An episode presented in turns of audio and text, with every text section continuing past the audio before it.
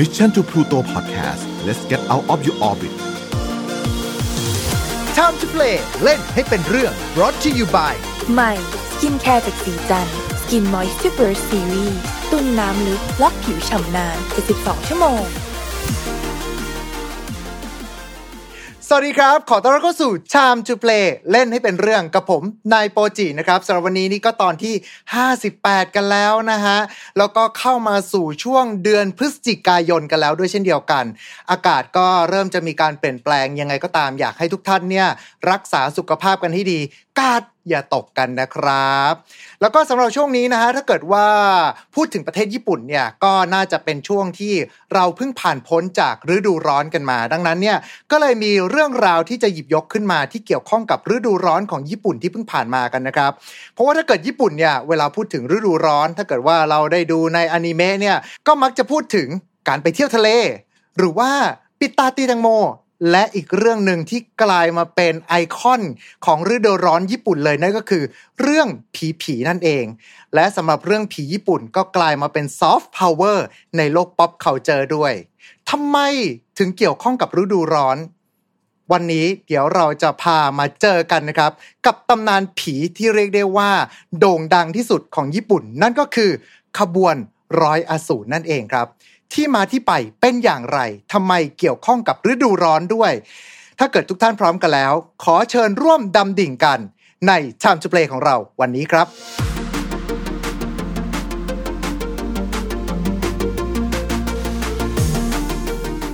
และสำหรับวันนี้นะครับผมก็ไม่ได้มาคนเดียวนะครับ แต่มาพร้อมกับดีไซเนอร์พลัดถิ่นจากโอซาก้าแอดบอนบอนแห่งเจปังเจแปนสวัสดีครับ สวัสดีครับ คุณเอิญครับ วันนี้ฮะแหมเปิดมาด้วยเรื่องผีกันเลย ผมนี่คนลุก ไม่ใช่คนลุกเพราะเพราะกลัวผีนะผมคนลุกเพราะอากาศที่นี่เย็นแล้ว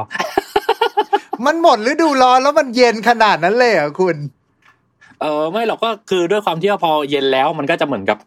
เออที่อยู่ในไทยเนี่ยส่วนมากมันจะร้อนต่อเนื่องบางทีอากาศที่เปลี่ยนแปลงมันก็จะไม่ได้เปลี่ยนเยอะใช่ไหมใช่ใช่แต่ในญี่ปุ่นเนี่ยเวลาพอหมดหน้าร้อนปุ๊บแบบบางทีมันจะแบบอยู่ๆก็ต่ำกว่า 20 องศาในข้ามสัปดาห์เลยอ่ฮะ บางทีคนคนแบบไกลจินอย่างเราบางทีมันก็จะแบบเออเฮ้ยอยู่ๆก็หนาวเลยเหรออะไรเงี้ยบางทีก็ก็ปรับตัวไม่ทันเหมือนกันยิ่งถ้าใครเป็นหวัดง่ายอย่างผมเนี่ยเป็นหวัดเป็น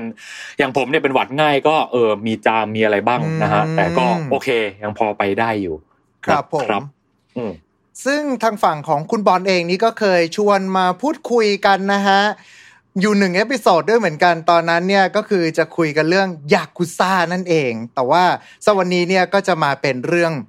ผีๆกันบ้างดีกว่า เพราะว่าคุณบอลอยู่ที่ญี่ปุ่นด้วย แล้วก็ทำเรื่องเกี่ยวข้องกับ pop culture จากญี่ปุ่นด้วยเช่นเดียวกันนะครับ ดังนั้นเนี่ยก็เลยคิดว่าน่าจะมีความรู้เยอะอยู่สำหรับเรื่องผีๆนะฮะ เรียกว่าผ่านหูผ่านตาเรียกเรียกได้ว่าได้เห็นมุมมองที่คนญี่ปุ่นเขามองเกี่ยวกับเรื่องผีครับๆในแบบประมาณยังไงบ้างนะฮะบางทีคือเหมือนกับเออเราอาจจะรู้สึกว่าเออเนี่ยอะไรนะการ์ตูนเรื่องนั้นเรื่องนี้ในญี่ปุ่นเคยดังเมื่อหลายปีก่อนในตอนนี้พอมาในไทยเป็นไงบ้างอะไรเงี้ยซึ่งกระแสอืมในไทยกับในญี่ปุ่นณเวลาทุกวันนี้เนี่ยมันอาจจะไม่เหมือนกันก็ได้ไงครับผก็มมาบอกเล่ากันดีกว่าว่าเออ ในมุมรอบตัวเราตอนนี้เนี่ยเขามองเรื่องผีๆกันแบบไหนอะไรยังไงบ้างอืมนะครับ รวมถึงเอ่อ ช่วงฮาโลวีนที่ผ่านมาของทุกๆ ปีครัในบญี่ปุ่นเป็นยังไงอะไรเงี้ยก็เดี๋ยวจะมาบอกเล่ากันนะครับ ครับผม เพราะว่าสำหรับเรื่องราวที่เคยคุยกับคุณบอลมาก่อนหน้านี้ก็จะเป็นเรื่อง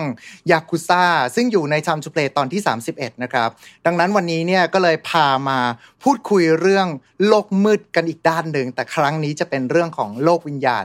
กับขบวนร้อยอสูรหรือว่าที่คนญี่ปุ่นจะเรียกกันว่า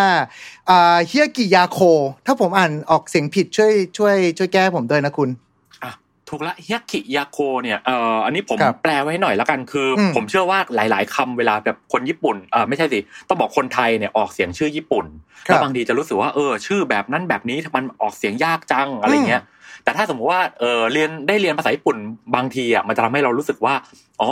คำเนี้ยมันหมายถึงคำว่าอะไรปุ๊บเราจะคุ้นเคยในการออกเสียงมากขึ้น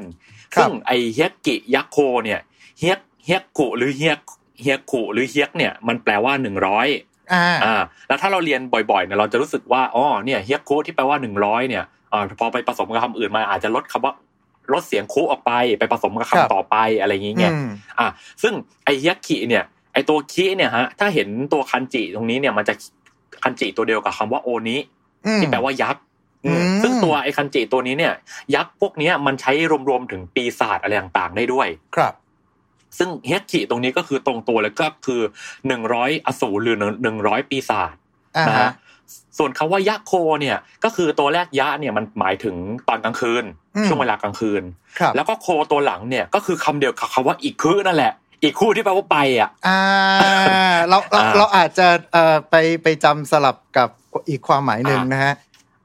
มันหลายความหมายนะฮะก็คือการอ่าโอเคอีกคู่อิคิมัสกันดั้มอาคิ กันดั้มอิคิมัสอะไรเงี้ยเฮ้ยกันดั้มไปแล้วนะครับ ซึ่งก็คือคันจิตัวนี้ยะโคอืมมันก็เลยคือเหมือนกับการเดินทางไปในช่วงเวลา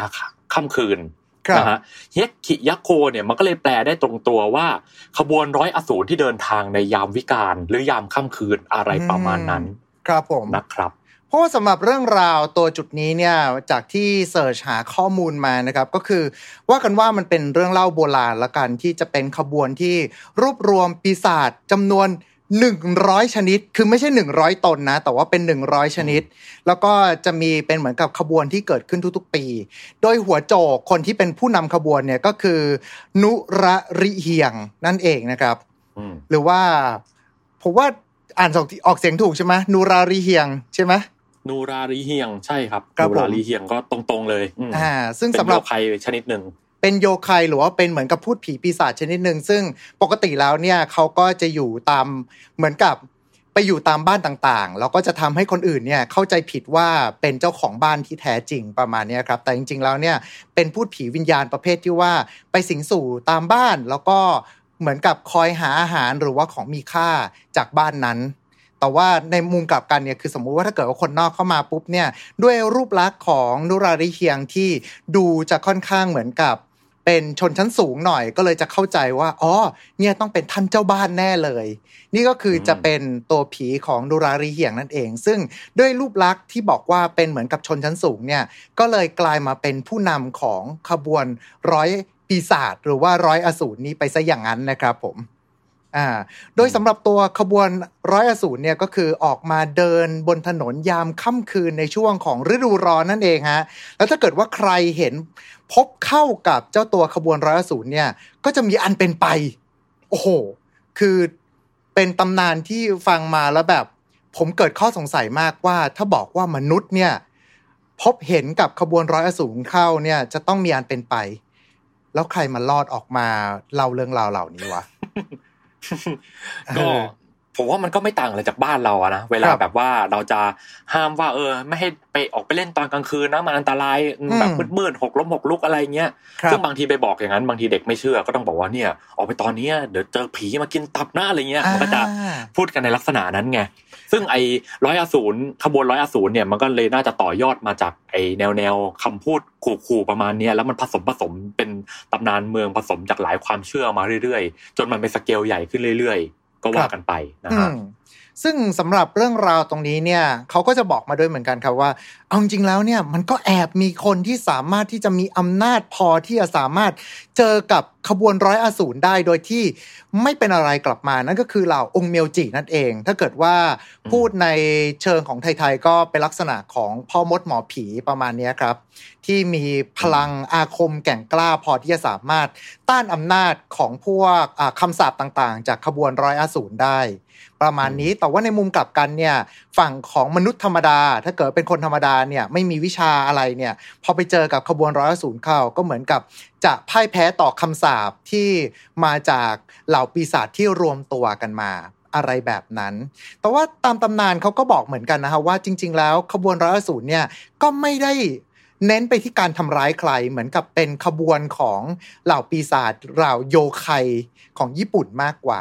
แต่ก็ไม่ได้มีจุดประสงค์เฉพาะเจาะจงว่าออกมาแล้วจะไปทำอะไร แค่เหมือนกับว่าเป็นลักษณะของการเดินพาเหรดมากกว่านะครับแล้วก็มีอีกตำนานหนึ่งบอกด้วยเหมือนกันฮะว่า ในสมัยก่อนเนี่ยมีคนที่สนใจเกี่ยวข้องกับปีศาจพื้นบ้านของประเทศญี่ปุ่น ก็คือพวกเหล่าโยคายนั่นเอง แล้วก็เลยมีการออกเดินทางนะฮะเพื่อที่จะตามหาเรื่องราวของปีศาจเหล่านี้ออกมาเป็นจดบันทึกแล้วก็รวบรวมเอาไว้ จนกระทั่งพอเขาครบ ปีศาจ100 ชนิด ก็เลยทำเป็นบันทึกเรื่องราวออกมา แล้วมันก็เลยกลายมาเป็นเหมือนกับขบวนร้อยอสูรตรงนี้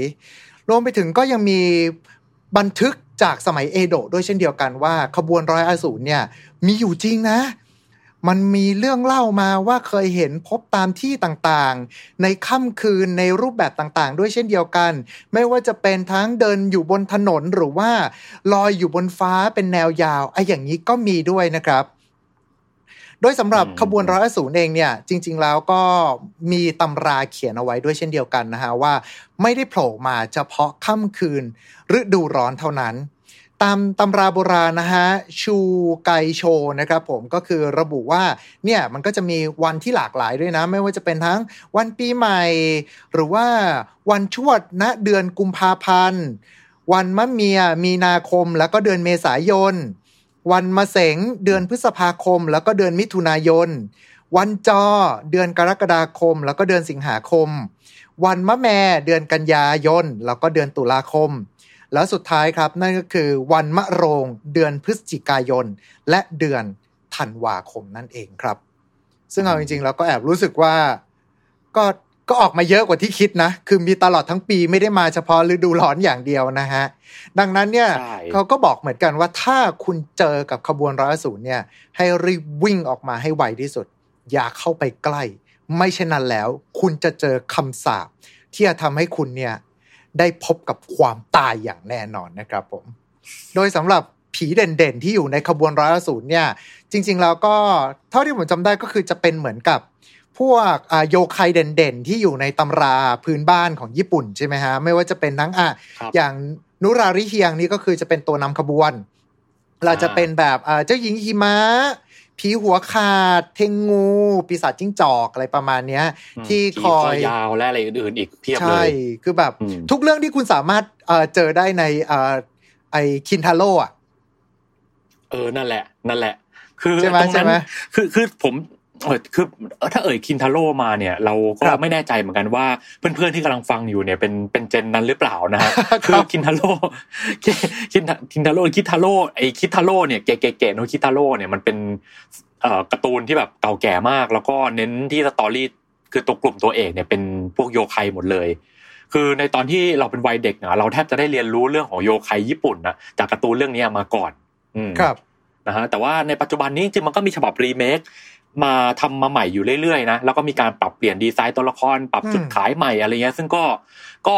ตั้งใจทำเพื่อขายคนรุ่นใหม่ด้วย แล้วก็ครับถือว่าได้รับความนิยมอยู่ ยังยังยังได้รับความนิยมอยู่นะเก๋อืมอืมอืมๆๆโนกิตาโร่เนี่ย อืมซึ่งได้รับความนิยมในหมู่เด็กไปคุณหรือว่าจะเป็นเฉพาะพวกเด็กโขงอย่างพวกเราเฮ้ยขายเขาขายได้ทั้งคู่เว้ยคืออย่างนี้โอ้อันนี้รวมๆก่อนเลยคือการ์ตูนการ์ตูน การ์ตูนเด็กเดี๋ยวนี้เนี่ย มันจะครับมีเอ่อกิมมิคบางอย่างที่ผู้ใหญ่เองก็สนุกด้วย อืมอืมอาจจะมุมหนึ่งคืออาจจะเรื่องของดีไซน์ตัวละครด้วยในด้านหนึ่งแล้วก็ครับอย่างที่หลาย ๆ ครั้งน่าจะได้เห็นอ่าผ่านทางรายการแล้วว่าเออญี่ปุ่นเนี่ยเขามีการเน้นเรื่องของตลาดนักพากย์อยู่เยอะอืมอืมซึ่งนักพากย์ต่าง ๆ เนี่ยไม่ว่าทั้งชายทั้งหญิงอะเขาก็ต้องเป็นนักเอ่อ มีบทบาทในแง่ของความเป็นดารา มีศิลปินด้วยระดับหนึ่งครับ ดังนั้นเนี่ยต่อให้เป็นการ์ตูนสำหรับเด็กก็จริงอะแต่ถ้าหากว่าเอ้ยนักพากย์ที่มีชื่อเสียงคนนี้เนี่ยเอ่อมีแฟนๆติดตามเป็นผู้ใหญ่รุ่นยี่สิบสามสิบอะไรขึ้นคไปรับแล้วเนี่ยเขาก็จะมาสนใจดูติดตามผลงานนี้ด้วย เพราะก็คือติดตามในฐานะแฟนไงอือืม I see นะฮะประมาณนั้นครับประมาณนั้นผม แต่ว่าพอพูดมาอย่างนี้แล้วเนี่ย ต่อให้บอกว่าเรื่องเล่าของขบวนร้อยอสูรเนี่ย เป็นเรื่องเล่าที่เรียกได้ว่าเก่าแก่มาก ๆ เรื่องหนึ่งของญี่ปุ่นเลยก็ว่าได้ แต่ว่า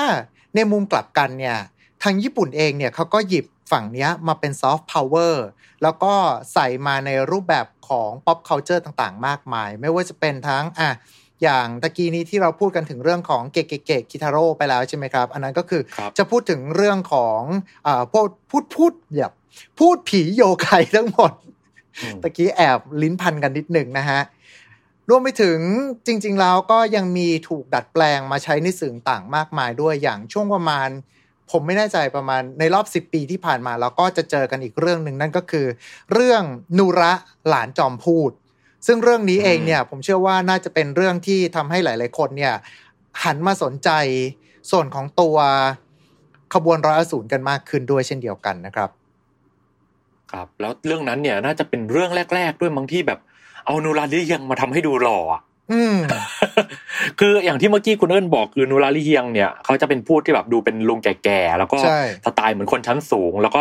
จุดเด่นของเขาก็คือตัวส่วนพุส่วนหัวเขาอาจจะเป็นศีรษะที่ยืดยาวออกไป คือเหมือนสื่อว่านูราลิเฮียงเนี่ยเป็นแบบอาวุโสมีความรู้มากครับอะไรแบบนั้นอืมเออแต่อย่างไอ้เรื่องนูระหลานจอมพูดเนี่ยเราก็จะเห็นตัวเอกไอ้นูระเนี่ยผมไอ้หัวยาวหัวยาวๆของเขามันจะกลายแบบออกแบบมาเป็นผมยาวๆแบบนั้นแทนซึ่งแบบ เออกลายเป็นดูเท่ไปซะเลยอะไรแบบนั้นไงครับผมอืม อืม ใช่ แล้วก็ในมุมของญี่ปุ่นเองเนี่ย ก็มีการหยิบยกโยไคมาใช้หลากหลายมากอย่างอืมอย่างเกม Monster Hunter ภาคล่าสุดภาค Rise เองเนี่ยเขาใช้ว่าเป็นขบวนร้อย wyvern เว้ย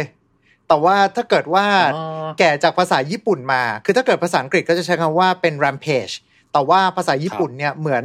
จะเป็นขบวนร้อยอสูรแต่เปลี่ยนจากคำว่าอสูรเป็นคำว่า wyvern แทนประมาณเนี้ยครับโอ้เอออันเนี้ยคือคือจากเราก็พยายามที่จะเอาพวกมอนสเตอร์ในเกม Monster Hunter ในซีรีส์ทั้งหมดเนี่ยพยายามหาว่าไอ้ตัวเนี้ยมันเหมาะที่จะกลายมาเป็นโยไคหรือว่ากลายมาเป็นผีตัวไหน แล้วก็สุดท้ายก็คือยัดมาอยู่ในเกม ภาคนี้ก็เลยกลายมาเป็นเหมือนกับขบวนร้อยมังกรที่เราต้องจัดการต่อสู้กันนะฮะอืมอันนั้นก็คือจะเป็นเป็นเรื่องมุมหนึ่งแล้ว แล้วก็อย่างฝั่งของทางคุณบอลก่อนหน้านี้เรามีการพูดคุยกัน คุณบอลก็เหมือนจะยกขึ้นมาอีกเรื่องหนึ่งก็คือโยไควอชด้วยโยไควอชเนี่ยเออในไทยเนี่ยอาจจะรู้สึกว่ามันไม่ได้ค่อยเป็นกระแสมากนัก แต่นะประมาณช่วงประมาณราวๆปี 2013 เนี่ยฮะโยไควอชในญี่ปุ่นกระแสแรงมาก คือณตอนนั้นนะคือผมบังเอิญว่าผมได้ทำงานที่เกี่ยวข้องกับด้านพวกแบบแวดวงนี้ในญี่ปุ่นนิดหน่อยเนี่ยครับณตอนนั้นน่ะ ญี่ปุ่นฝั่งธุรกิจญี่ปุ่นเขาพูดกันว่า Yo-kai Watch เนี่ย มีแววที่จะมาเป็นโปเกมอนเบอร์สองในญี่ปุ่นณตอนนั้นเลยเว้ยอืมครับ คือเพราะด้วยความที่ว่าเขาทำตลาดในลักษณะคล้ายๆ กัน ก็คือ Yo-kai Watch เนี่ยเอ่อถ้าภาพที่เห็นตรงเนี้ยนะก็จะเห็นว่าตัวละครเขามันจะมีกลิ่นอายแบบพวกสไตล์โปเกมอนดิจิมอนตัว monster เล็กๆน่ารักนี่แหละอืม แต่ว่าธีมของเขาอาจจะเป็นธีมโยไคนะครัฮะบแล้วก็การทำตลาดของเขาก็จะคล้ายๆ กับโปเกมอนเลยก็คือแบบมีการเอ่อมีตู้ของเล่นมีแบบไอ้ตู้เกมกดสำหรับเด็ก ๆ ตามแบบ game center สำหรับอ่ากลุ่มครอบครัว family ก็คือฮะเขาไปตีตลาดแบบนั้นเลย แล้วก็มีแอนิเมชันด้วยอืมมีมังงะด้วยก็คือทำ mix media ครบวงจรเลยกล่าวว่านี่แหละคือเป็นเออเป็นเป็นเขาเรียกว่าตลาดใหม่ที่จะแบบมาตีตลาดด้านเอ่อตลาดวัยรุ่น เอ้ยเด็ก เอาใหม่มาตีตลาดเด็กๆในตอนนั้นเลยนะฮะครับคือแล้วด้วยความที่ว่าโปเกมอนมีมายาวนานแล้วไงแล้วแบบกระแสก็ขึ้นขึ้นลงลงไปตามความยาวของมันอืมโยไควอชที่มาตอนนั้นเนี่ยก็เลยถือว่าค่อนข้างกระแสมาแรงมากเลยทีเดียว แล้วก็แรงแบบว่าเกาะติดตั้งแต่ช่วงประมาณแบบเอ่อ2014 2015 มาเรื่อยๆ จนถึงประมาณ 2019 เลยอะก็คือครับเรียกว่ากินระยะประมาณสักสี่ห้าปีเลยที่แบบว่ามีกระแสค่อนข้าง บูมมากพอสมควรนะครับอืมแล้วก็หลังจากหลังจากที่ไปตีตลาดต่างประเทศ แล้วก็อาจจะแบบไม่ปังเท่าโปเกมอนเนี่ยก็เลยอาจจะรู้สึกแผ่วๆไปบ้าง ซึ่งอันนี้เนี่ยผมก็พอจะรู้สึกได้ว่าเออหน้าตาโยไคของเขามันมีความมันยังมีความผีปนๆอยู่ในนั้นหน่อยอืซึ่งมันก็เลยสร้างความกระชากใจให้กับคนต่างชาติได้ไม่เท่าโปเกมอนอยู่ดีอืมอาจจะไม่นะฮะอินด้วยหรือเปล่าคุณ เพราะว่าในฐานะของเรา ที่เป็นคนไทยเราอาจจะแบบพอเจอผีโยไคญี่ปุ่น เราก็รู้สึกแบบอ๋อเหรออะไรอย่างเงี้ย ด้วยความที่มันก็มีความดัดแปลงไปเยอะ เราก็เลยรู้สึกว่ามันก็ไม่ได้ดู relate กับผีตัวต้นฉบับเท่าไหร่ อืม คือในมุมผมอะก็เห็นหน้าหนังก็เลยแบบก็ประมาณแบบ อืมก็ another โปเกมอนอะไรอย่างเงี้ยนึกออกว่าอ่านึกออกก็เลยมองว่า เออมันก็ มันก็อาจจะเป็นเพราะธีมมันอาจจะ เออ ไม่ไม่กว้างขนาดนั้นซะทีเดียวนะฮะแต่ก็ถือว่า อันนี้เป็นจุดหนึ่งที่เอ่อ กระแสโยไคบูมมากในญี่ปุ่นอยู่ในครับช่วงหนึ่งแล้วก็ในช่วงนั้นเองฮะจริงๆมันมีมังงะแล้วก็อนิเมะหลายเรื่องอีกหลาย ๆ เรื่องเลยนะที่แบบอืมแทรกความเป็นโยไคอยู่ในนั้นฮะมีอีกเรื่องหนึ่งที่ผมไม่ได้เอ่ยมาก่อนคือเป็นชื่อเรื่องว่าอินุโตโบคุ SS ไม่แน่ใจว่าคุ้นกันไหมมีมังงะของสยามอินเตอร์คอมิกฮะที่จะเป็นแบบอ่าฮะอินุโบคุ SS ฮะก็คือตัวหน้าปกมันจะเป็นหนุ่มจิ้งจอกผมขาวๆแล้วก็เด็กเด็กสาวผมดำตัวเล็กอืมๆ ชื่อริริจิโยะอะไรประมาณนี้แหละ ซึ่งก็แล้วก็ตัวละครคือมันเหมือนเป็นตัวละครที่อาศัยอยู่ในหอพักอ่าแมนชั่นแห่งหนึ่ง แล้วก็ตัวละครก็จะเป็นหนุ่มหล่อสาวสวยมีบริบทต่างๆ นานากันไป แต่ว่าไอ้ตัวตนจริงของตัวละครแต่ละคนนั้นนะก็จะเป็นโยไคประเภทต่างๆอืเหมือนกันมีแบบ มีสาวหิมะ มีผีกระดาษ ผีไอ้ผีกระดาษลอยได้ มีฮะผีโครงกระดูกอะไรพวกประมาณอย่างเงี้ยก็คือนั่นก็เป็นโยไค เหมือนกันแล้วก็ถือว่าได้รับความนิยมในหมู่วัยรุ่นพอสมควรนะครับอืมมีเป็นอืมแอนิเมชันด้วยไอนะครับซีฮะซึ่งตัวอ๋อผมแล้วก็ผมไปเจอภาพแล้วอ่คุณผมเจอคุณภาพต่แล้วอืมคือผมครับผมจะบอกว่าผมเจอภาพแล้ว แล้วผมก็พอเดาออกแล้วว่าเรื่องไหนอะไรยังไงอืมอืมอืมอ่านะฮะก็เห็นเป็นกระแสในบ้านเราเหมือนกันเป็น ผมจำได้บ้านเราจะเรียกอินูโบคุเฉยๆ พอตะกี้มีโตะมาตรงกลางปุ๊บ อะโอเค มันคือ AX อยู่ตรงนั้นนั่นเอง อ่า อ่าฮะ นะแล้วก็นอกจากฝั่งแอนิเมชันแล้วเนี่ยถ้าเป็นพูดถึงไม่ใช่แค่การ์ตูนอย่างเดียวนะฮะก็จะครับมีหนังเรื่องหนึ่งที่ค่อนข้างได้รับความนิยมมากพอสมควรชื่อหนังว่าโยไคไดเซนโซหรือก็คือเกร t โยไควอนะฮะก็คือเป็นเขาเรียกว่าสงครามโยไคคือมันเป็นหนังที่ค่อนข้างลงทุนสูงประมาณหนึ่งแล้วก็กำกับโดยคุณมิอิเกะนะฮะมิอิเกะที่แบบว่าเขาทำพวกหนังจากการ์ตูนหลายเรื่องครับอืม แล้วเรื่องนี้เนี่ยก็คือณตอนนั้นที่ฉายในญี่ปุ่นปี 2005 นะครับ ก็ถือว่าทำเงินไปมหาศาลเลยประมาณ 2,000 ล้านเยนได้โอ้นะครับ ซึ่งก็ถือว่าค่อนข้างเยอะมากในปี 2005 แล้วก็เมื่อเร็วๆนี้คือกระแสโยไคก็ยังมีอยู่เรื่อยๆนะ คือถึงแม้ว่าอย่างโยไควอชมันจะกระแสแผ่วไป หรือก็อย่างมอนฮันมีโยไคเป็นในกลุ่มของคนเล่นบอลฮันแล้วเนี่ย เมื่อปีที่แล้วนะฮะถ้าจะไม่ผิดเนี่ยจะมีอะปีนี้ปีนี้นะครับครับผม เป็นภาคต่อของไอเกรดโยไควอนั้นนะฮะอืมในใช้ชื่อใช้ชื่อว่าโยไคไดเซนโซการเดียนซึ่งอันนี้เนี่ยเขาโปรโมทประมาณประหนึ่งว่าแบบ นี่คือ Avengers Endgame ของโลกโยไคเลยนะเว้ยอืมอืมซึ่งผมดู trailer แล้วก็แบบ เออแม่งก็ได้ว่ะ คือแบบเขาเป็นหนังหนัง CG แหละก็คือแบบโยไคต่างๆ แบบมารวมพลังกันสู้กับปีศาจที่แบบมามาอีกฝ่ายหนึ่งอะไรประมาณเนี้ยเออ แล้วแบบโยไคต่างๆ ก็จะมีแบบนอกจากโยไคปกติ แล้วก็จะมีพวกแบบ Easter egg ที่เป็นพวกหนังสัตว์ประหลาดไคจูสมัยก่อนๆมาร่วมแจมในหนังอันนี้ด้วยครับนะฮะก็ถือว่าค่อนข้างได้รับความนิยมสูงเหมือนกัน แต่ว่าด้วยความที่ว่าปีนี้มันเป็นยุคโควิดไงมันก็กระแสหนังที่เขาฉายในโรงมันก็จะไม่เอ่อเทียบกับสถานการณ์ปกติก็จะแผ่วๆไปกว่าหน่อยอืมครับอันนี้ผมดูหน้านะครับปกอยู่ ใช่ครับ ให้อารมณ์เหมือนกับเป็น a v e n g e r Endgame เลยนะ นะฮะมาพร้อมกับตัวเอกประมณนั้นแบบว่า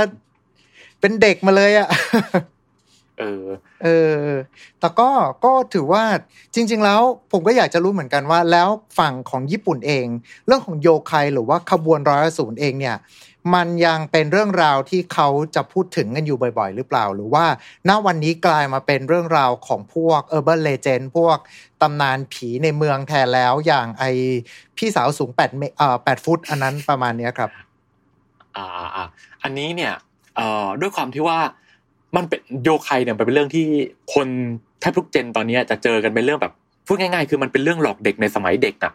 อืมอืมอืมพอโตขึ้นมาเนี่ยมันก็คือไม่ได้มองตรงนั้นในฐานะว่าเฮ้ยฉันไปเออเดินในมุมมืดตึกมุมมืดนี่ฉันต้องเจอกับป่าอะไรโผล่มาไหมคือ คนส่วนมากไม่ได้คิดกันแบบนั้นแล้ว ครับ เออ มันก็อย่างที่คุณเอิญว่าแหละก็คือมันจะเป็นเรื่องของตำนานเมืองเรื่องของ อะไรอะอย่างเช่นแบบอะไรนะสถานีคิซารากิคือมันจะเป็นเรื่องแบบเรื่องลึกลับอ่าที่มาทางโซเชียลอินเทอร์เน็ตกันมากกว่า ครับ แล้วก็อีกในแง่หนึ่งก็คือ จะไม่ได้เป็นโยไคแบบเจาะจง แต่มันอืมจะเป็นแบบเขาเรียกว่า ไปล่าท้าผีในสถานที่ที่แบบว่ามีประวัติของคนที่แบบว่าเออมีการฆาตกรรมเกิดขึ้น มีการฆ่าตัวตายเกิดขึ้น หรือสถานที่ที่ถูกทิ้งร้างไว้ฮะอย่างในญี่ปุ่นเนี่ยจะมีสถานีเออเรียกว่ารางรถไฟอุโมงค์รางรถไฟที่ถูกทิ้งร้างอยู่หลายที่เหมือนกันครั แล้วบพวกคนเหล่านี้ไอ้พวกนักลองของอะเขาก็เขาก็จะชอบไปตามรอยที่นั่นเออเอาไฟฉายไปส่องไปอะไรเงี้ยก็คือเหมือนกับไปไป มันเป็นงานอดิเรกของคนที่แบบอยากหาความตื่นเต้นจากเรื่องน่ากลัวมไอพวกกินแล้วแต่อิ่มว่าไอ้เออ แต่ว่า สิ่งที่เขาไปลุ้นกันตรงนั้นคือเขาก็ไม่ได้คาดหวังว่าจะต้องเป็นเจอเป็นโยไคมาเป็นตัวตัวๆไงหมายถึงว่าโยไคแบบที่แบบเรารู้จักกันแบบต้องแบบเจอกับป่าเจอผีโครงกระดูกไหมเจออะไรงี้ไหมเขาก็จะมองเป็นในแง่ของ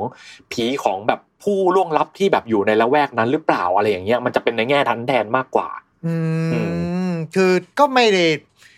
ไม่ได้เป็นเหมือนกับอิงตำนานเดิมมาแล้ว เพราะว่าตำนานเดิมอืมบางอย่างมันก็ดูแบบ ค่อนข้างที่จะดูโบราณด้วยหรือเปล่า เช่นแบบว่าผีนักรบอะไรประมาณเนี้ยแต่ถ้าเกิดว่าสมมุติคุณเดินอยู่บนอ่าอยู่ที่แบบว่าสถานีสักสถานีชินจูกุในโตเกียวเงี้ยเราก็คงรู้สึกว่า ฉันมีโอกาสที่จะเจอแบบผีปากฉีกได้มากกว่าผี ผีนักรบซามูไรอะ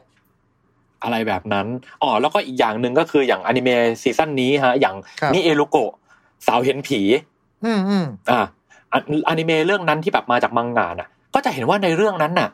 ผีที่ปรากฏต่างๆอะส่วนมากก็คือจะเป็นวิญญาณมนุษย์ที่แบบมีความแค้นบ้างประสบอุบัติเหตุบ้างอะไรงี้บ้างครับเป็นผีในลักษณะนั้นมากกว่า อือืมมที่แบบคนยุคนี้จะอินกันอะ จะเป็นผีลักษณะนั้นครับสังเกตดูว่าอย่างเรื่องมิเอลุโกะอันนั้นเนี่ยก็จะผีที่ปรากฏมาก็จะมีส่วนน้อยมากที่จะเป็นเกี่ยวข้องกับโยไคครับอืม ถ้าเท่าที่ผมตามตามๆมาตอนมังงะถ้าจำไม่ผิดก็จะแบบมีเรื่องของแบบพูดท่านท่านเทพโยไคจิ้งจอกอะไรแบบเนี้ยมานิดๆหน่อยๆเอง แต่นอกนั้นก็จะเป็นเรื่องของแบบเออผีนางเอกไปเห็นแบบเนี้ยไอ้ผีเมียเก่าของคนนั้นนะอืมผีของเด็กที่แบบว่าเออเด็กทารกที่ถูกทำแท้งนะอะไรประมาณอย่างเงี้ยครับเป็นฟีลลิ่งนั้นเสียมากกว่าแล้วนะอืมอืมปัจจุบันนี้ไอซีแต่ว่าในมุมกลับกันเนี่ยขบวนร้อยศูนย์หรือว่าพวกโยไคเก่าๆเนี่ยก็เหมือนยังถูก เรียกได้ว่าเป็นเหมือนกับ ถูกเก็บรักษาเอาไว้ ถูกอนุรักษ์เอาไว้ คือจะพูดบอกว่าอนุรักษ์ก็ดูแปลกๆเนอะแต่ว่ามันก็เหมือนกับเป็นวัฒนธรรมส่วนหนึ่งของญี่ปุ่นด้วยเช่นเดียวกัน ที่ผมก็เคยเห็นเหมือนกันเนาะแบบเอ่อมันจะมีจากไปเซิร์ชข้อมูลมาเนี่ย ก็คือเหมือนกับว่าจะมีเป็นเทศกาลเลยเว้ยคุณคือโยไคคอสตูมพาเรดจัดขึ้นที่เกียวโตอ่าอืมตามข้อมูลมาบอกว่าจะจัดขึ้นทุกวันเสาร์ที่สามของเดือนสิงหาคม อ่า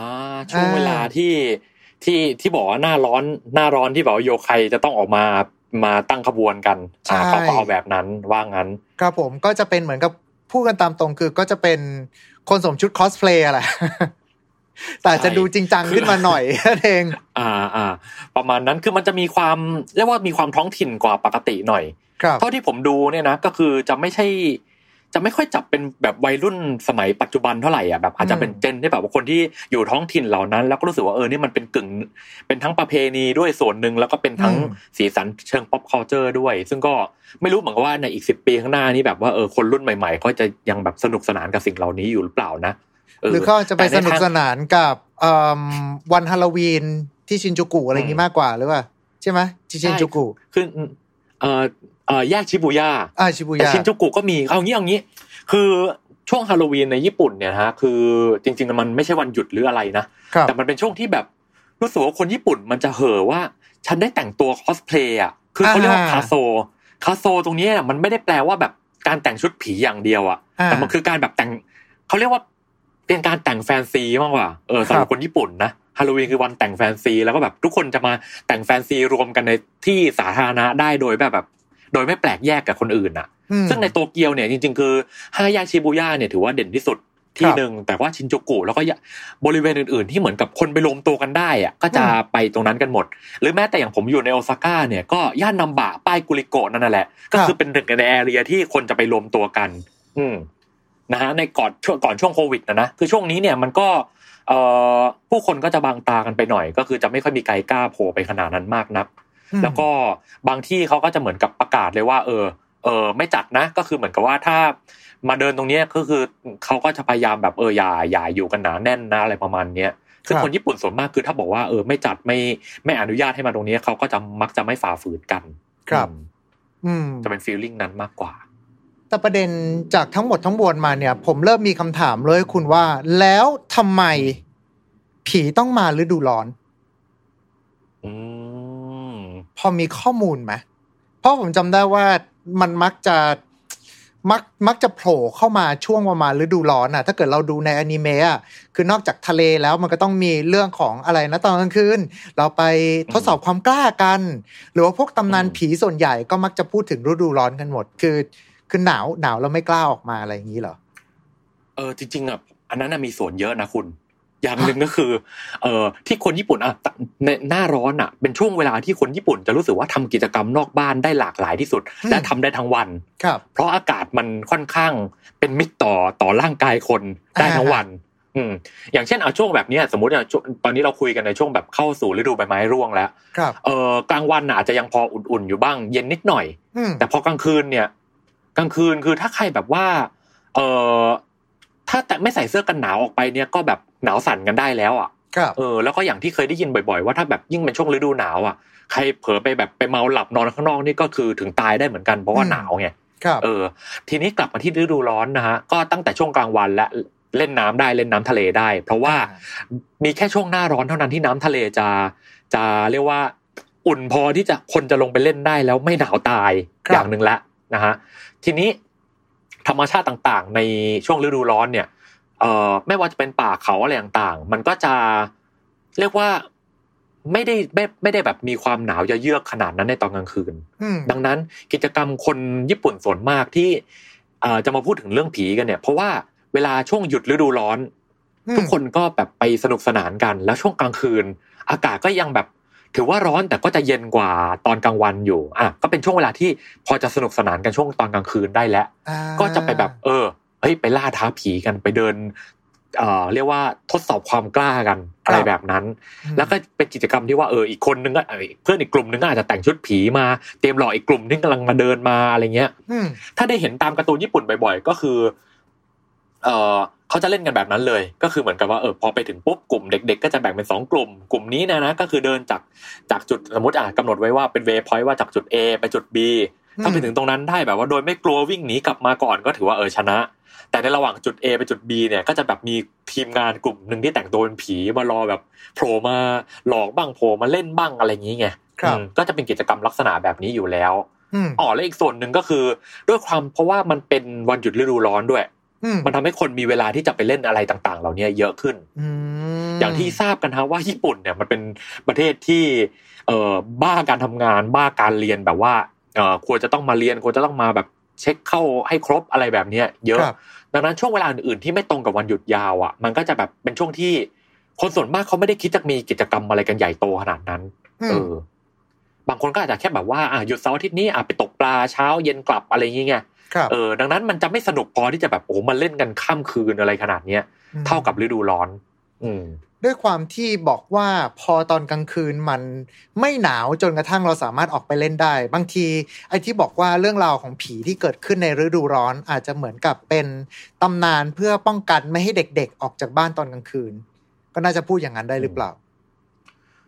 ผมคิดว่าเป็นแบบนั้นเออค่อนข้างครับเชื่อว่าเป็นแบบนั้น แล้วก็อืมเอออันนี้ซ่อนอันนี้อีกเรื่องหนึ่งก็คือเมื่อก่อนมันเราน่าจะเคยได้ยินคำว่าผีลักซ่อน หรือเทพลักซ่อนของญี่ปุ่น อ่ามันมันอ่าอ่าถ้าเกิดว่าเป็นบ้านเราก็บางทีก็จะบอกว่าอะไรนะ ไปมิติบาดาลหรือว่าโดนตานีลักซ่อนไปหรือไม่ก็อืมฝั่งของอ่าพวกผีแม่ไม้ลักซ่อนไปดึงวิญญาณไปอะไรอย่างนี้ก็มีอยู่เหมือนกัน หรือถ้าเกิดฝรั่งก็จะเป็นพวกอ่า เขาเรียกว่าอะไรนะ fairy conclave ป่ะ คือจะเป็นลักษณะคล้ายๆกันคือเหมือนกับว่าโดน fairy ชักพาตัวไปในมิติอื่นประมาณเนี้ยครับอ่าเป็นไปได้ครับ คืองี้ด้วยความที่ว่าอ่าเมื่อกี้บอกแล้วว่าเออช่วงหน้าร้อนมันออกไปเที่ยวไปทำอะไรได้อ่าก็ถ้าหากว่าเออเด็กเพ่นพ่านออกไปตอนกลางคืนเล่นมากแล้วกลับไม่ได้ อื มอ้าวแล้วจะไปเจอตัวยังไงอะไรเงี้ยคือแบบเด็กหายไปตอนกลางคืนอะไรเมื่อก่อนเข้าใจว่าเมื่อก่อนมันก็จะมีแบบนี้เยอะเหมือนกันครับดังนั้นมันก็เลยเป็นคำกล่าวกันว่าเอ้ยเนี่ยอย่าออกไปตอนกลางคืนแบบนี้นะเดี๋ยวโดนเทพลักซ่อนปีศาจลักซ่อนอืมไปอะไรอย่างแบบนี้นะครับเขาเรียกว่าโอนิคาคุชิมันก็คือโอนิก็คือปีศาจนี่แหละก็คือคาคุชิแปลว่าซ่อนก็คือมจะแบบเออยักษ์ปีศาจจะพาไปซ่อนนะ อะไรแบบนี้ไงครับก็เป็นคำกล่าวเตือนๆแบบนั้นกัน แล้วก็เข้าใจว่าพอเป็นแบบนี้ปุ๊บเนี่ยมันก็เกิดการปรุงปรุงแต่งต่อแล้วว่าเฮ้ย การโดนปีศาจลักซ่อนไปมันมันต้องมีตัวอะไรบ้างวะอ่ามีตัวอะไรบ้างวะแล้วก็แบบเออ มันจะเป็นแบบไหนต่อก็ต่อยอดต่อยอดไปจนกลายเป็นเรื่องเล่าตำนานหลาย ๆ แบบมา แล้วก็เข้าใจว่าไอ้ขบวนร้อยอสูรเองก็ ก็เป็นส่วนหนึ่งผลพวงจากตรงนั้นมาเหมือนกัน ครับผมไอซีนะนะฮะฮะแล้วก็เท่าที่ดูมาเนี่ย ก็เรียกได้ว่าจริง ๆ แล้วฤดูร้อนกับตำนานพูดผีของญี่ปุ่น ก็ถือได้ว่าเป็นอะไรที่เกี่ยวข้องกัน และขบวนร้อยอสูรมันเป็นเหมือนกับ สารานุกรมของตำนานผีญี่ปุ่น ซึ่งก็ถูกใช้หยิบยกมาในการเล่าที่หลากหลาย ไม่ว่าจะเป็นทั้งหนังเกมการ์ตูน ผมจำได้ว่ากระทั่งเกมองเมียวจิอะซึ่งมันไม่ใช่เกมเกมญี่ปุ่นเว้ยคือมันเป็นเกมจีนแต่ มมันใช้นักพากย์ญี่ปุ่นเอ่ยอะไรเอ่ยจนกระทั่งเราอ่าหลาย ๆ คนอาจจะเข้าใจไปเรียบร้อยแล้วว่าเนี่ยคือเกมจากญี่ปุ่นแต่จริง ๆ แล้ว ไม่ใช่ก็ยังหยิบยกพวกตำนานร้อยอสูรเนี่ยเข้ามา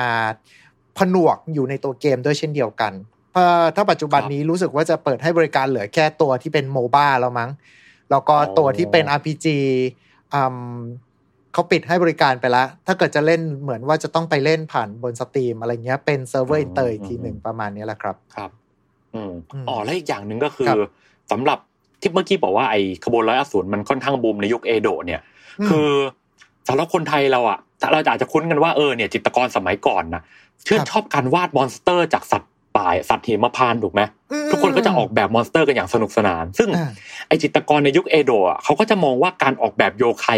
เอามาวาดลงในผลงานเนี่ยมันคือการออกแบบ monster ในมุมมองของเขาเว้ยอืมเออ ถ้า search คำว่าโยไคแล้วก็ตามด้วยอุคิโยเอะแล้วก็แบบหรือโยไคเอโดะเนี่ยคือจะเจอภาพเขียนของนักจิตรกรยุคเอโดะมากมายแบบจินตนาการโยไคในมุมของตัวเองค่อนข้างเยอะมากครัอย่างเช่นแบบจิตรกรโฮกุไซที่เขาวาดคลื่นยักษ์ไอ้คลื่นภาพคลื่นที่แบบโด่งดังอันนั้นน่ะครับเขาก็วาดโยไคไว้เยอะเหมือนกันแบบโยไคผีคอยาวบ้าง กัปปะในดีไซน์ของเขาเองบ้าง คือกัปอืมคือกัปปะของของโฮกุไซเองก็จะเป็นกับป่าที่หน้าตาไม่เหมือนกับป่าคนอื่นอืม แล้วเขาก็จะแบบมี monster อื่นๆที่เขาแบบออกแบบออกมาว่าเออเนี่ยเฮ้ยไอเดียของฉันเป็นแบบนี้นะแล้วก็เอามาแลกเปลี่ยนคนอื่นครับๆคือในสังคมของฝั่งนักวาดแล้วก็จิตรกรยุคเอโดะเองเนี่ยก็เข้าใจว่าโยไคมันเป็นศิลปะในเชิงลักษณะงั้นเหมือนกัน คือเป็นเรื่องของเอาไอเดียมาประชันกันด้วยคล้ายๆกับที่ยุคนี้ก็อาจจะมีตามบอร์ดฝั่งของตัว ไม่ใช่บอร์ดสิ ต้องเรียกว่าตามกลุ่มนักวาดบางทีก็จะมีคนอืมวาดอ่าอ่าอาจจะเป็นลักษณะของพวกภาพสยองขวัญมา แล้วก็เอามาแชร์กันเยอะอารมณ์ประมาณนี้ อ่า คือเขาเหมือนกับตั้งธีมขึ้นมาว่าเป็นธีมอ่านี่ฮิตกันมากมาอย่างแบบยุคนึงก็แบบอะไรนะขุนศึกษามาแบบอันนึงอ่าแล้วก็เมื่อเมื่อเมื่อไม่นานมานี้ก็จะแบบมีธีมที่อะไรนะอ่าตัวละครคนเอาตัวละครสัตว์มาออกแบบให้เป็นคน ผมจำอ่าครับชื่อเรียกไม่ได้นะอ่านั่นก็เป็นความจำชื่อฮิตไม่ได้เหมือนกับเหมือนกันว่าเป็นเทรนด์หนึ่งที่มันอืเป็นสัตว์น้ำใช่ไหม อ่าใช่ใช่สัตว์น้ำอะไรประมาณนั้นเนี่ยมคือจะเห็นว่าเมื่อก่อนนักวาดเมื่อก่อนเขาก็มีเทรนด์ในแบบของเขาแล้วครับมาจนถึงปัจจุบันเนี่ยก็คือไม่ได้ต่างกันเว้ยอืมดังนั้นน่ะ คุณอันนี้พูดแทนฝั่งนักวาดนะคุณอย่าไปคิดว่านักวาดสมัยก่อนจะแบบพิสดารอะไรมากมายเขาก็มี c u เจอร์แบบเราเนี่ยแหละ แต่แค่เขาไม่มีอินเทอร์เน็ตเท่านั้นเองครับเออ ดังนั้นแค่แบบการแลกเปลี่ยนการสร้างผลงานเขาไม่มีอินเทอร์เน็ตไม่มีการวาดภาพดิจิตอลบนคอมอะไรเงี้ยเขาก็ต้องวาดด้วยพู่กันบนกระดาษอืมตอนนั้นน่ะการนำเสนอผลงานเขามันอาจจะยากขึ้นมันอาจจะใช้เวลามากกว่า มันเลยอาจจะมี range ของเทรนด์ต่าง ๆ ที่ค่อนข้างยาวกว่าของของในปัจจุบันนี้อะไรอย่างเงี้ยหรือเป็นไปได้ไหมดังนั้นว่าจริง ๆ แล้วเนี่ยขบวนร้อยอสูรอสูรร้อยชนิดที่ว่าเนี่ย บางส่วนอาจจะเป็นจินตนาการที่ถูกสร้างเสริมเติมแต่งมาโดยศิลปิน โดยที่อาจจะไม่ได้มีตำนานก่อนหน้านั้นด้วยซ้ผมเชื่อว่าจริงๆอะกึ่งหนึ่งน่าจะเป็นอย่างนั้น เออ แบบอารมณ์แบบว่าเขียนเขียนเข้ามาปุ๊บแล้วก็ใส่สตอรี่ไป แล้วหนังสือเล่มนั้นที่แบบเขียนไว้เสือกดังขึ้นมาเงี้ยำอ่าก็เอาคนเอาไปพูดต่อๆกันต่อๆกันจนแบบ เชื่อว่าเป็นจริงอะไรแบบนี้อ่าไปแล้ว คือฝั่งผมเองเนี่ยผมเคยเล่าประวัติศาสตร์ต่าง ๆ ของญี่ปุ่นโดยเฉพาะประวัติศาสตร์ซามูไรเนี่ย ก็มีหลายอย่างที่แบบเป็น เป็นเรื่องราวที่เขามาแต่งใหม่ในยุคเอโดะแต่กลายเป็นว่า ทุกเกมในในปัจจุบันนี้ที่แบบสมมติเกมเซนโกคุอะไรต่างๆเนี่ยครับก็เอา scene นั้นอะ scene ที่คนที่ยุคเอโดะแต่งขึ้นมาเอามาใส่เป็น scene จริงในเกมอะไรเงี้ย ก็เยอะอะเออ แล้วคนทั่วโลกก็เข้าใจกันไปว่าอ๋อเนี่ยไอไอซามูไรคนนี้ มันมีวีรกรรมแบบนี้เว้ยอะไรเงี้ยทั้งที่จอ่าริงๆในประวัติศาสตร์ไม่ใช่เป็นแบบนั้นไงครับ อืมอืมประมาณนั้น หรือแม้กระทั่งที่นั่นแหละบอกว่ามูซาชิเองจริง ๆ แล้วก็อาจจะไม่ได้สู้กับโคจิโร่อ่าอะไรแบบนั้น เออค รับหรืออย่างที่แบบที่ผมเมื่อกี้ผมยกตัวอย่างอย่างยูคิมูระที่เขาบอกว่าเนี่ยจริง ๆอะขี่ม้าเกือบไปเอาหอกแทงเอียสึได้แล้วนะอะไรเงี้ยนั่นก็นั่นก็แต่งเติมเพิ่มเข้ามาว่า เออ คือเกือบทำได้ แต่ก็จริง ๆสถานการณ์จริงก็ก็คือลบแบบลบจนตัวตาย แต่ว่าเออเขาก็มาปั้นแต่งต่อให้รู้สึกว่า มันมี dramatic ที่รู้สึกว่าเออชาวชาวนักดูงิ้วญี่ปุ่นดูแล้วซาบซึ้งดูแล้วขนลุกอะไรอย่างเงี้ยครับมันก็มีการแต่งเติมแบบนั้นไป ซึ่ง ถ้าด้านประวัติศาสตร์ซามูไรต่างๆ มันยังมีแบบนั้นเลย ฝั่งอืมโยไคมันจะไม่มีได้ยังไง มันก็ต้องมีอืมหรือไม่ก็ถ้าเกิดว่าใกล้เคียงกับบ้านเราสุดก็คือตำนานยายสปีดอะไรอย่างนี้หรือเปล่า ที่บอกว่า มีคนโทรไปเล่าในรายการผี แล้วก็หยิบยกยายสปีดจากเรื่องไอ้นูเบะมืออสูรล่าเออปีศาจอะแล้วสุดท้ายกลายมาเป็นตำนานเมืองเฉยเลย ว่ามันมียายสปีดจริง ๆอะนั่นแหละ นั่นแหละ ก็เนี่ยนี่ขนาดในยุคที่แบบมีมีโทรศัพท์มีอินเทอร์เน็ต แล้วมันยังเป็นขนาดนี้ได้อะครับแล้วในยุคที่แบบยุคเอโดะที่โทรศัพท์ก็ไม่มีสื่อสารกันก็แบบไม่ได้กว้างขวางขนาดนั้นอะไรเงี้ยโหมันจะไปขนาดโอ้ยใจความต่างๆ มันจะไปขนาดไหนก็ คือผมรู้สึกว่าไอจินตนาการของโยไคต่างๆนะบางทีมันอาจจะเกิดจากแบบเอ่อความหลอนของบางอย่าง ไอในสายตาเราไงบางที่สมมติจริงอย่างกับป่าเองเนี่ยก็เคยมีคนพูดกันว่า เออมันอาจจะเกิด เป็นการตาฝาดของคนที่แบบเห็นลิงไปเล่นน้ำริมแม่น้ำแล้วก็แบบเอามาเห็นว่าแบบเฮ้ยแม่งดูไม่เหมือนลิงว่ะมันดูแบบ แตกต่างไปกว่านั้นนะอะไรเงี้ยก็เราเอามาบอกต่อๆกันสิบคนเอามาเล่าต่อๆกันปุ๊บใจความก็เปลี่ยนครับ นึก ถ้าใครนึกออกแบบตอนที่แบบเข้าค่ายลูกเสือตอนเด็ก ๆอะไรเงี้ย แล้วเขาจะมีชอบมีเล่นเกมประมาณว่าให้ต่อแถวกันอ่าแล้วคนหน้าสุดก็อ่านอ่านข้อความที่คุณครูส่งมาให้ครับแล้วให้ก็ให้จำข้อความนั้นบอกคนที่สองต่อไปเรื่อยอืมๆแล้วคนที่สองก็บอกต่อคนที่สามไปเรื่อยอืมๆแล้วสุดท้ายก็คือให้คนสุดท้ายของแถวออกมาพูดว่า ไอ้ข้อความที่บอกมาคือคำว่าอะไร คือประโยคว่าอะไร ซึ่งโดยมากมันก็จะเพี้ยนไปหมดเลยอะไรอย่างเงี้ยครับ อืมอืม ดังนั้นผมเชื่อว่าไอ้เรื่องราวตำนานเมืองหรือเรื่องอะไรต่างๆ ของญี่ปุ่นเองเนี่ย มันไม่ไม่ไม่ใช่แค่ญี่ปุ่นด้วยทั่วทั่วโลกอะผมว่ามันก็จะมาลักษณะแบบนี้เหมือนกันหมด แต่ผมว่ามันถึงเรารู้ว่าความจริงมันอาจจะแบบไม่ได้มีอยู่จริงอะไรแบบเนี้ยแต่มันก็สนุกที่เราจะได้เสพที่เราจะได้ดูมันไปไงเออใช่เก๋เก๋ๆนุกิตาโร่อะตอนนั้นตอนเนี้ยผมดูแบบเฮ้ยผมดูน้องแมวผมดูอะไรเงี้ยผมสนุกอะถึงเรารู้อยู่อยู่ว่าปีศาจเหล่านี้มันก็ไม่ได้มีอยู่จริง แต่เราก็สนุกไงเออ ดังนั้นบางทีเราก็ไม่จำเป็นต้องแบบ เราอาจจะไม่จำเป็นต้องอินว่าเฮ้ย เรื่องผีเหล่านี้มันจะมีจริงก็ได้มันอาจจะเป็นจินตนาการมา แต่ว่าถ้าจินตนาการนะมันทำให้เรารู้สึกว่า เออ มีจินตนาการ เรารู้สึกว่ามันมันสร้างความบันเทิงให้กับเราได้เนี่ย ผมว่ามันก็เอ่อ wordful อะก็ใช้ได้แล้วกัน อืมนะครับนี่นี่คือคำพูดจากคนที่ใช้รูปมาสคอตตัวเอง เป็นทานุกิจำแรงกายนะถูกต้องครับเอ่อ ก็น่าจะประมาณนั่นแหละนี้แล้วกันนะครับผมแต่ว่าอย่างไรก็ตามเนี่ย เรื่องราวอืมต่างๆ มันก็เหมือนกับเป็นเรื่องราวที่จากเรื่องสยองขวัญกลายมาเป็นเรื่องราวทางวัฒนธรรม แล้วก็เมื่อเรื่องราวทางวัฒนธรรมนั้นน่ะได้มีการบอกต่อกันไปเรื่อยๆ แล้วก็มีการดัดแปลงผ่านยุคผ่านสมัยเพื่อให้เข้า แล้วก็สอดคล้องกับสังคมในยุคนั้นๆเนี่ยมันก็จะทำให้ตำนานเหล่านั้น ไม่มีวันตายนั่นเองนะครับผมยังไงก็ตามวันนี้ก็ต้องขอขอบคุณนะครับแอดบอลบอลจากเจปังเจแปนมากครับ ที่ได้มาร่วมพูดคุยกันขอบพระคุณมากเลยนะครับขอบคุณมากครับครับผมรวมไปถึงขอขอบคุณท่านผู้ฟังผู้น่ารักของเราทุกๆท่านด้วยเช่นเดียวกันนะครับ ก่อนจะจากกันในวันนี้ก็อาจจะรบกวนนะฮะ ช่วยกันกดไลค์กด Subscribe กดแชร์ กด Follow ตามช่องทางที่ทุกท่านเนี่ยกำลังรับชมหรือว่ารับฟังกันอยู่นะครับ และยังไงก็ตามเอาไว้เจอกันใหม่โอกาสหน้าวันนี้ขอบคุณแล้วก็สวัสดีครับ สวัสดีครับ Time to play เล่นให้เป็นเรื่อง Presented by สีจัน Skin Moisture Burst Series ตุนน้ำลึกล็อกผิวชำนาน72ชั่วโมง